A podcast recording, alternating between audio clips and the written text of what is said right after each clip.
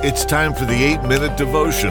The 8 Minute Devotion is a daily message that fills you with hope and encouragement from the Word of God. Here's your host, Pastor Cameron Walcott. Well, hello, hello, and welcome back to the 8 Minute Devotion, our Friday episode. And I'm so glad that you have chosen to join us. So glad that you are here with us today as we bring this week to a close here on the podcast. And we're in our second week of our three week series, Christmas for the Hurting. We know Christmas, it's a time of celebration, it's a time of rejoicing, it's a time of remembering. Jesus stepped into the world. What an amazing God we serve. But it's also a time when many of us remember good Christmases in the past, t- uh, times with loved ones, and some of those loved ones are gone. But in the middle of that time, in the middle of that pain, Jesus offers us real peace, real comfort, real power. Christmas for the hurting. He is with you even in your time of pain. And that's what we're going to talk about today. Because in Isaiah 9 6, it says, Unto us a child is born, unto us a son is given, and his name will be called and the last name is Prince of Peace. He is Sar Shalom, the one who gives peace to his people. And today we're going to talk about how he gives us peace in the middle of storms. I know many of you have gone through storms.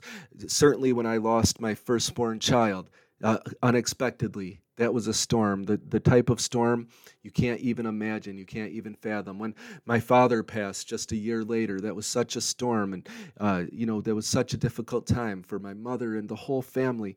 I know what it's like to be in a storm. Well, before I get into how Jesus brings peace, let me ask you this question. Now, it's Christmas time, so here in Michigan, we don't really have them right now, but who likes thunderstorms?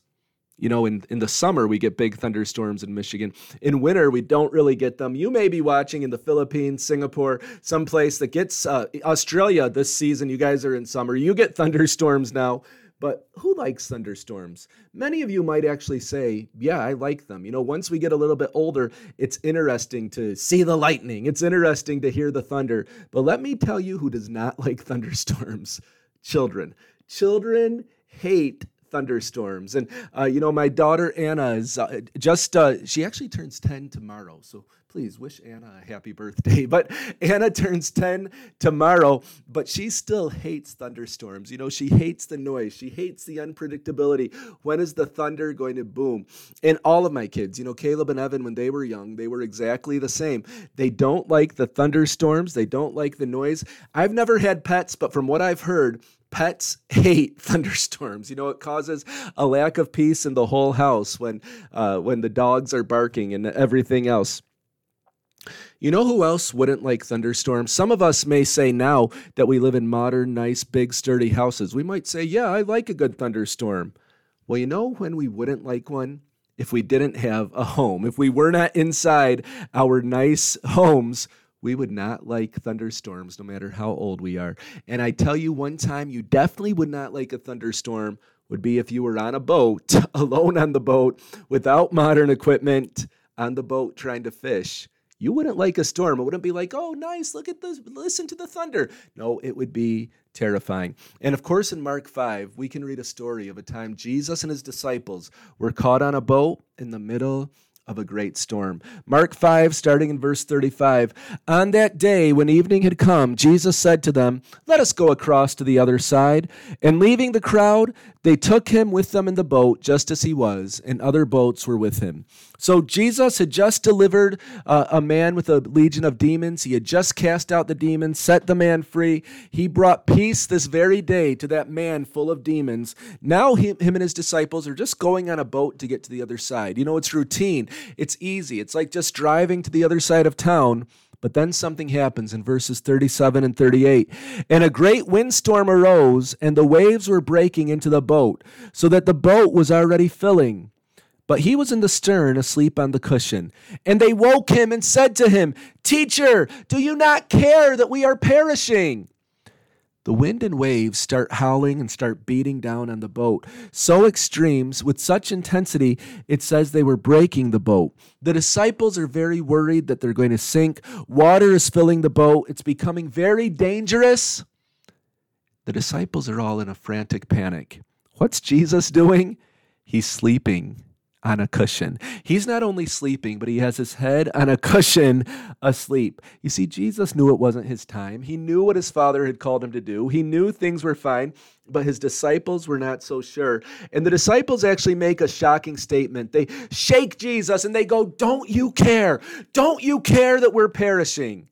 You know, was, they should not have said that, but it revealed what was going on in their hearts. They were in an absolute panic. Jesus is just asleep. Have you ever felt like those disciples? You are walking through the greatest pain of your life.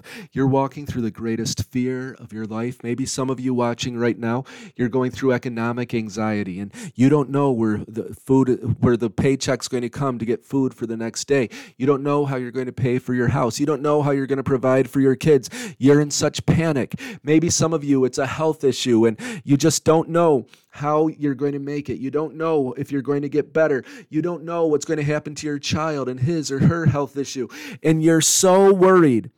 And you see Jesus sitting on his throne, and he doesn't seem worried. And you want to shake him and you say, Jesus, don't you know I'm hurting? Jesus, don't you know I'm in grief? Jesus, don't you know I'm in fear? That's what the disciples said. And of course, when we see them do it, we can so easily say, oh, guys, that, that was so foolish. You shouldn't have said that. You should never say that to Jesus. And they shouldn't have. But sometimes we may do the same. We may not actually say it, but we may be seeing it. We may be feeling it. We may be thinking it. What did Jesus do when the disciples woke him up? Verse 39 And he awoke and rebuked the wind and said to the sea, Peace, be still. And the wind ceased, and there was a great calm. He said to them, why are you so afraid? Have you still no faith? And they were filled with great fear and said to one another, Who then is this that even the wind and the sea obey him?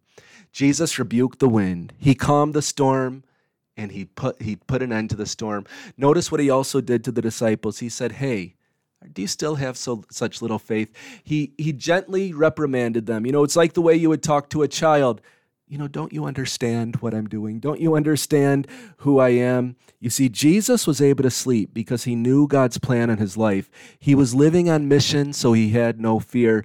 And he just asked the disciples, have faith. And I believe if you're going through a dark time, difficult time, and you've been thinking, Jesus, why don't you see me? Jesus, why don't you care? He would remind you today, why do you have such little faith? I'm with you. I'm here to comfort you. I'm here to walk with you. He's not here to, to scold you in the sense of, like, you terrible uh, follower, I'm rejecting you. But He is here to teach you and to reprimand you gently and say, hey, keep your eyes on me. In the middle of this health problem, in the middle of this economic problem, in the middle of this, bre- of this grief, don't think I'm not with you. I am with you. I can I will calm the storm at the right time. I will deliver you at the right time. Keep your eyes on me. I am with you. Keep your faith in me. Jesus gives peace in any storm. Thank you for watching. We'll be back next week on the 8 Minute Devotion. Thank you for listening to the 8 Minute Devotion. Please subscribe, rate, and review the podcast wherever you listen to or watch it. And email us at the 8 Minute Devotion at gmail.com with any questions or comments. May God bless you